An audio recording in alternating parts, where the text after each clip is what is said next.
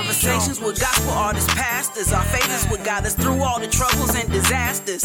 Indeed, we fell short, but the Lord never passed us. Our belief in God is the most important factor. It's the Velika B Project.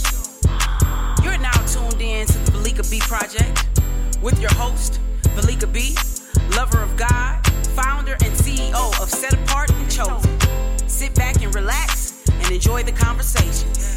Question, Kaylee, was Have you forgetting, forgiven everyone that has mistreated you in any way?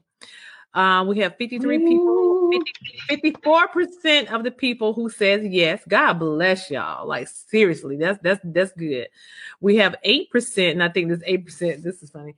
8% says no. God bless y'all too. Uh and then the next one, um, I'm trying 38%. So that's the effort you're trying. So that's that's good. That's good. But here's the thing. Holding Hmm. on to unforgiveness. We know too much about that.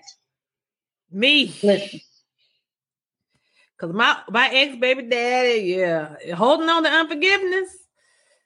Yeah, that thing right there can just hold and block a whole lot of things, and it can build up to anger.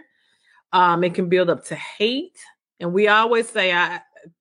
People can tell you all day, I don't hate, but in your heart you hate. So that means you hate. Your mouth may say one thing, but your heart and your mind saying something else. So my thing is, if you having a hard time um forgiving something, and I know some offenses are major. Some Mhm. offenses are very. ma- I have saw some things on TV, and I'd be like, "But Lord, but Lord, yeah." So if you can, please try. If you can, please try. I, I held on to unforgiveness for a mighty, mighty long. Like, no lie, my baby dad and my ex husband, that was my baby dad and my ex husband did me wrong. And I felt like he did me wrong and he did me wrong and he did some things and he did me wrong. And my thing was like, okay, this, this, this, the dude, I ain't gonna say what I want to say.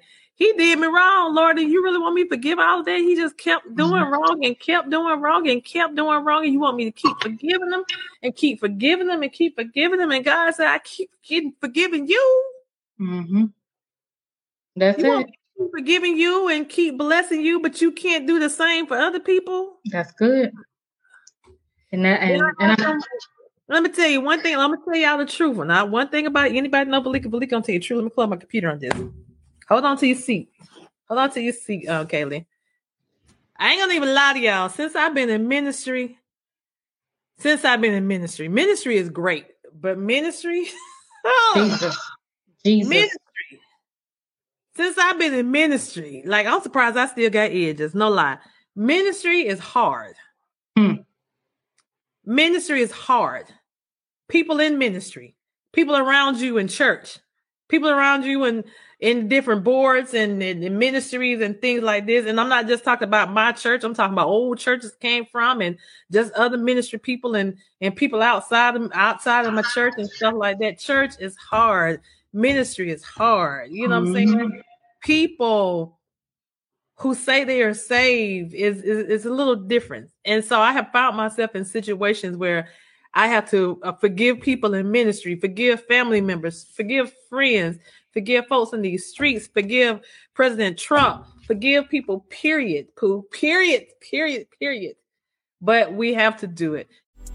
Well, that concludes this episode of the Valika B Project with your host, Valika B. Until next time we meet.